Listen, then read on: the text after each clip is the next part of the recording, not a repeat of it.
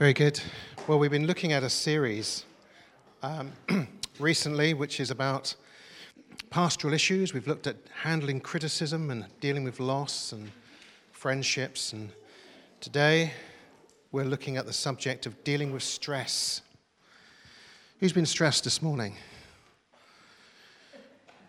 One or two of us? oh, dear. Lord. We're going to um, just have a look at this subject and take you through a few scriptures on the subject of dealing with stress. Let's pray first of all. Father God, we thank you for your word, and we pray that you would enlighten us on this. Stress is a, a, a, a it seems to be a phenomena of modern life, and most people feel some degree of stress. And so, Father, we pray that you would help us to understand the wisdom of the Bible on this, but also lead us, we ask, in our lifestyles and how we live our lives so that we can handle stress and manage it much better. In accordance to your will and purpose, we pray. Amen. Well, according to a survey run by the Mental Health Foundation, three quarters of all adults feel so stressed they feel overwhelmed and are unable to cope. About 80% of people who reported on that said they felt that level of stress at some point during the week. That's quite high, isn't it? Where you get to a stress point at some point during the week where you think, I'm not sure I can cope with this. This is so much. Um, and in fact, 8% of the people that were reported uh, said they felt stressed all the time. Almost all the time they felt stressed. There are two factors in stress external factors and our response to them. If we can't control the external factors, which is the first thing that we need to do, then we need to learn how to control our response to them. We can't always control the externals, but we can control how we feel and respond and react to them. And we can feel stressed over almost everything in life, from traffic noise to a serious disease, from debt to demanding children. This is the wisdom of somebody who was um, talking about stress. You might recognize some of these words.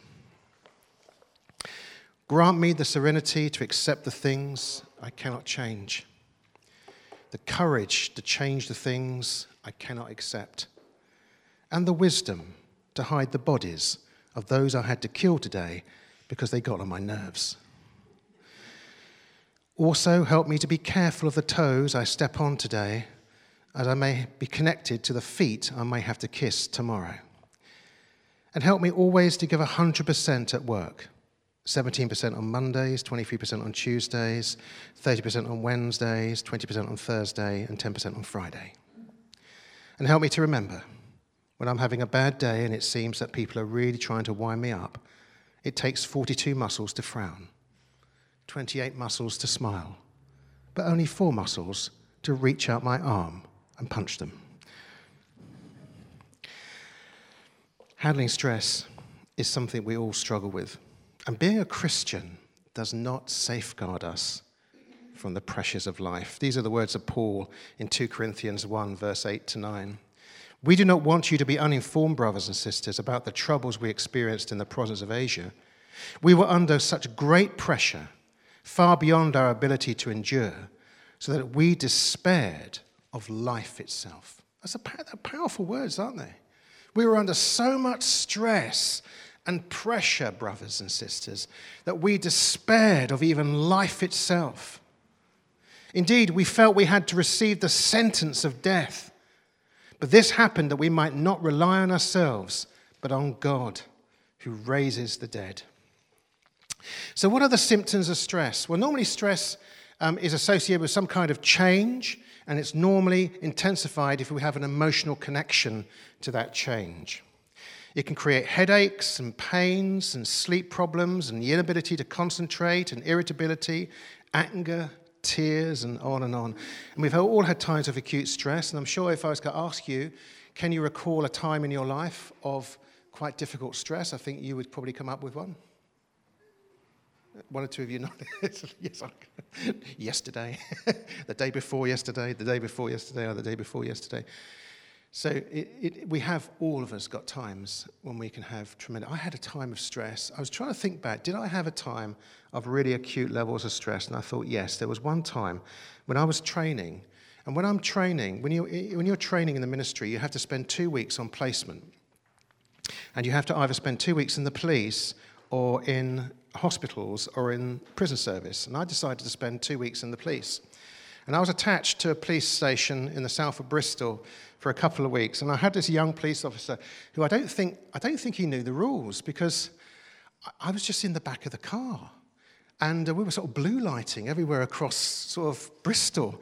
And um, I was sort of rattling around in the back of the car.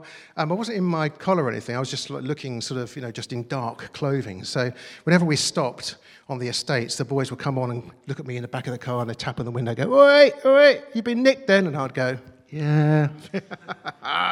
yeah, like that. And, um, and on one occasion, we got this call in because a lady had been trying to forge something in the local bank.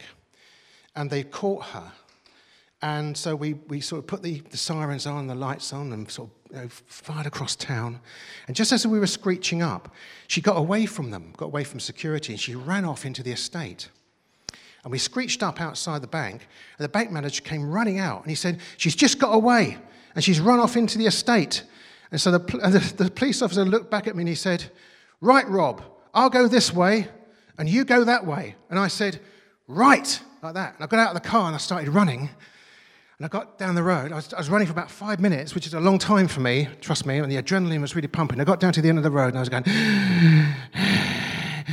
like that. And I thought, what am I doing? What am I doing? I'm not a police officer.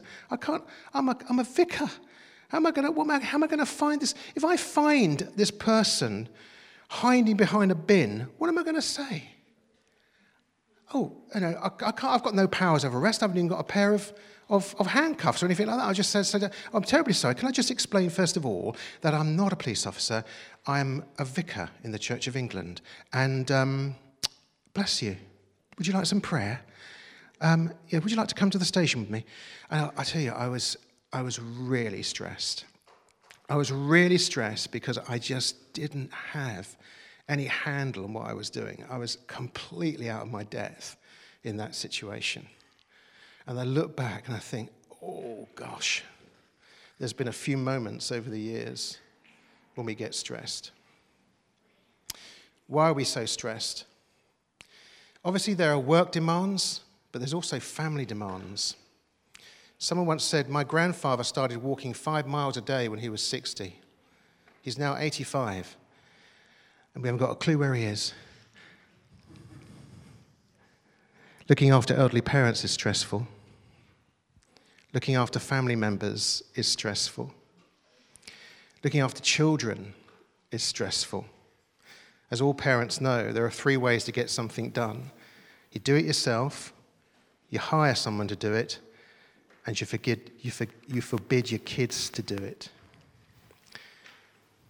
This report said that there were three main reasons as to why we get stressed. It says, firstly, because we're juggling so much all the time. We're juggling work demands and home demands and relationship demands.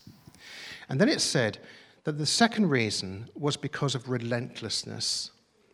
In the past, our lives were much more decompartmentalized. We'd get up and we'd go to work, we'd come home, and the two worlds pretty much used to stay quite separated. But now, with social media, they bleed into one another all the time. So you have pressures hit you when you're at work about what's going on at home, and pressures about work hitting you when you're at, um, sorry, at work when you're at home, and pressures hitting you at uh, home when you're at work. So all kinds of things are, are I feel like, proving to cause us to have this kind of fluid pressure and flexible working times. And this ability to be able to work at flexible times and um, being able to work remotely is said to be actually um, really bad for our mental health because we're not decompartmentalized, we're not separating things out and having designated times. And the thinking is that if you had designated times for things and designated places for things, it's much healthier.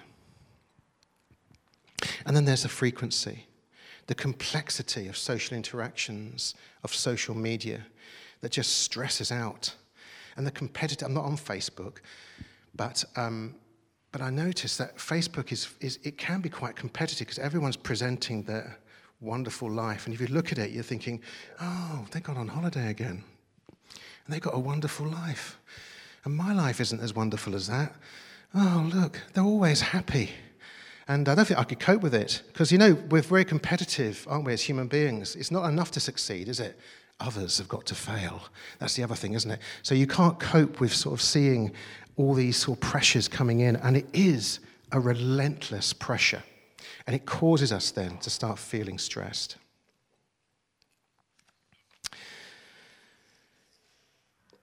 There are times in our lives when we feel acutely stressed.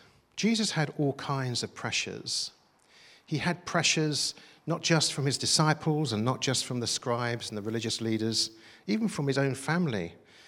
When Mary and the brothers turn up outside the house and are concerned for him, if you recall that story, all kinds of stresses and pressures. But of course, there's one time where he is acutely stressed, and that comes in Mark 14 and verse 33. They went to a place called Gethsemane, and Jesus said to his disciples, Sit here while I pray. He took Peter, James, and John along with him, and he began to be deeply distressed and troubled.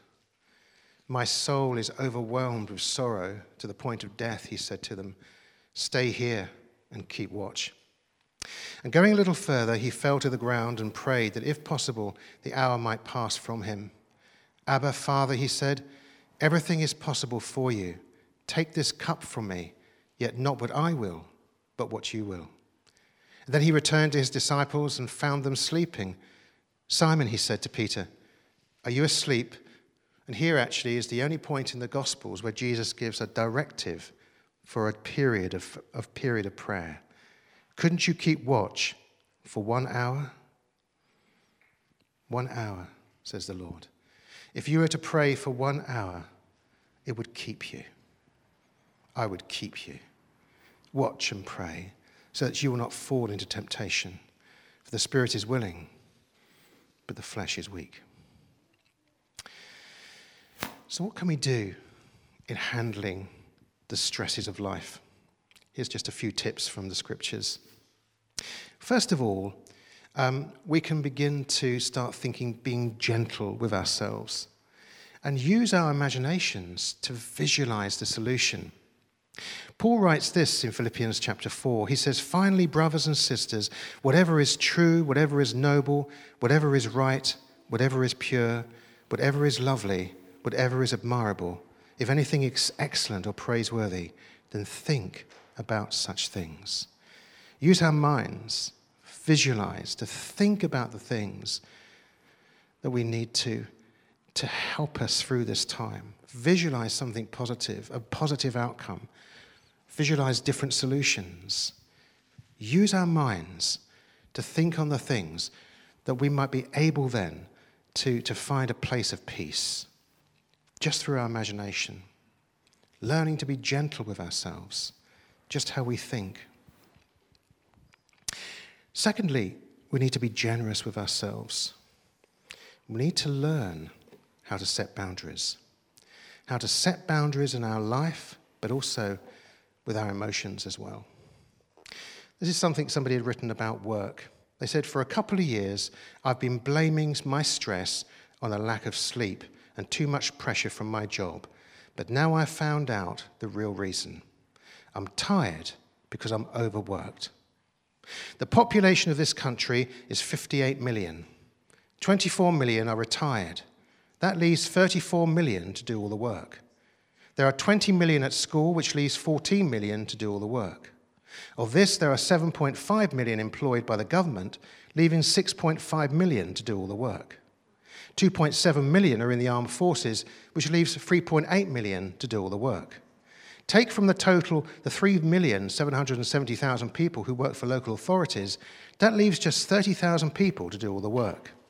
At any given time, there are 20,000 people in hospital, leaving 10,000 people to do all the work. Now, there are 9,998 people in prison, so that just leaves two people to do all the work you and me. But I'm too tired, so that leaves you. Set boundaries. We have to decide where the line is. Not just about what we do, but the emotional responsibility as well. You will find throughout the Gospels Jesus saying to his disciples, Let's go on the other side and rest for a while. In fact, often Jesus does that. He says to his disciples, Let's go to the other side of the lake and rest for a while. Let's come out of this and rest.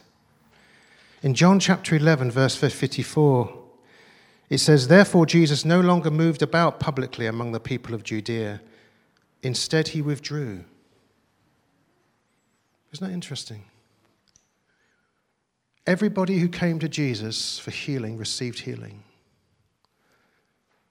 There were thousands of people that were dependent on him.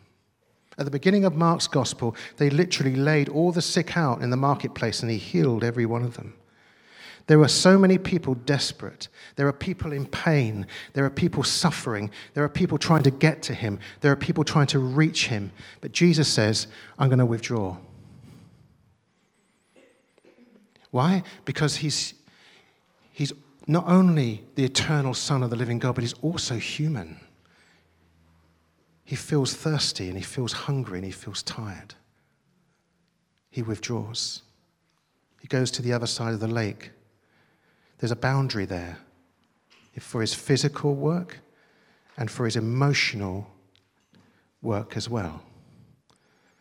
And you might think, well, why, why, Lord? Why would you do that? Why would you pull away? These people need you. These people are desperate for you, Jesus. Why do you withdraw? Because we have to do that, folks.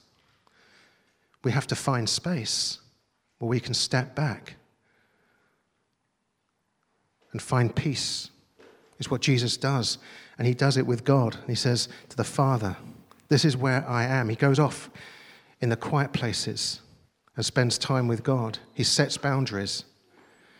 He withdrew to a region near the wilderness, to a village called Ephraim, where he stayed with his disciples. And we need to learn to set those boundaries too.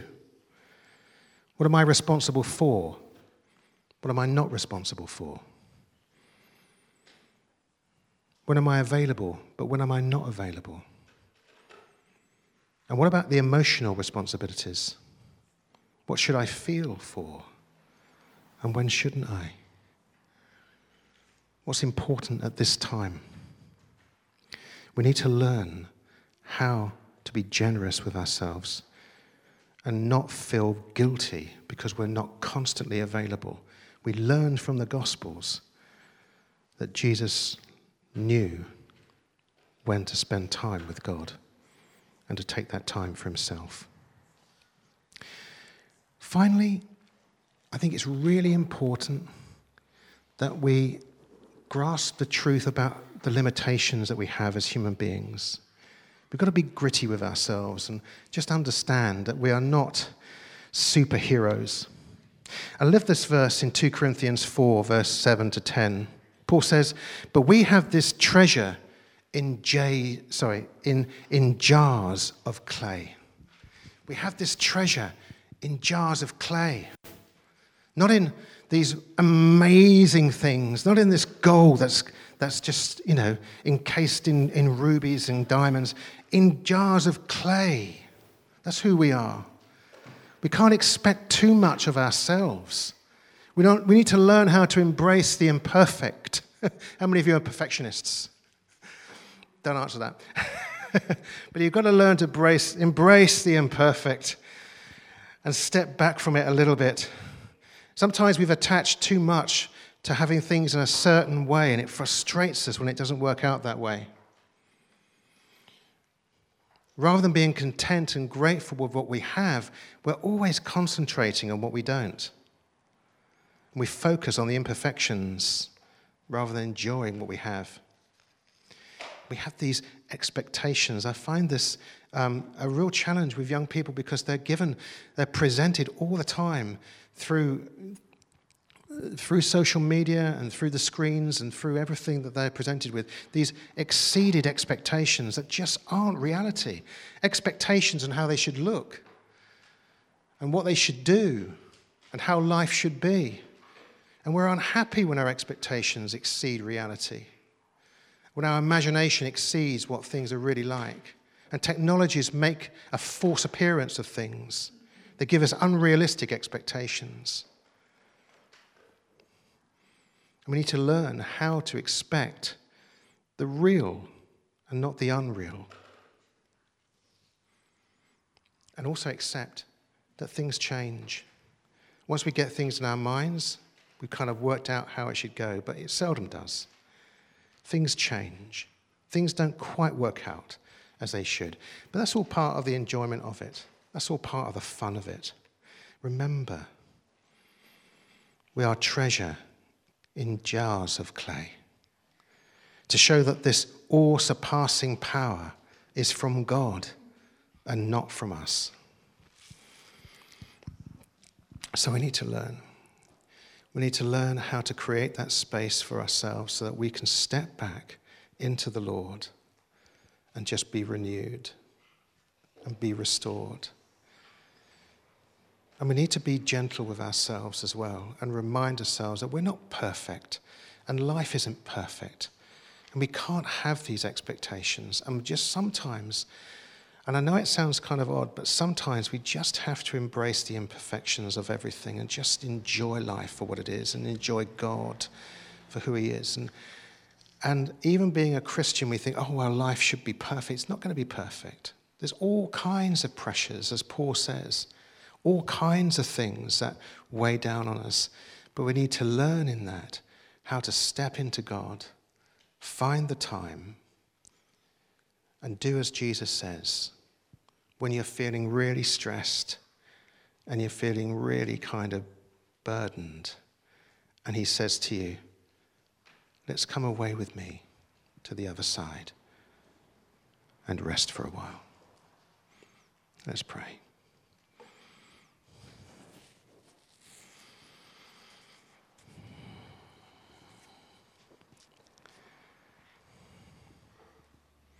Lord, we want to come away with you and rest for a while and to learn how, it, how we can, in your presence, release these things to you and find a way by which we can not put so much pressure on ourselves, but find that release and peace that comes from knowing you.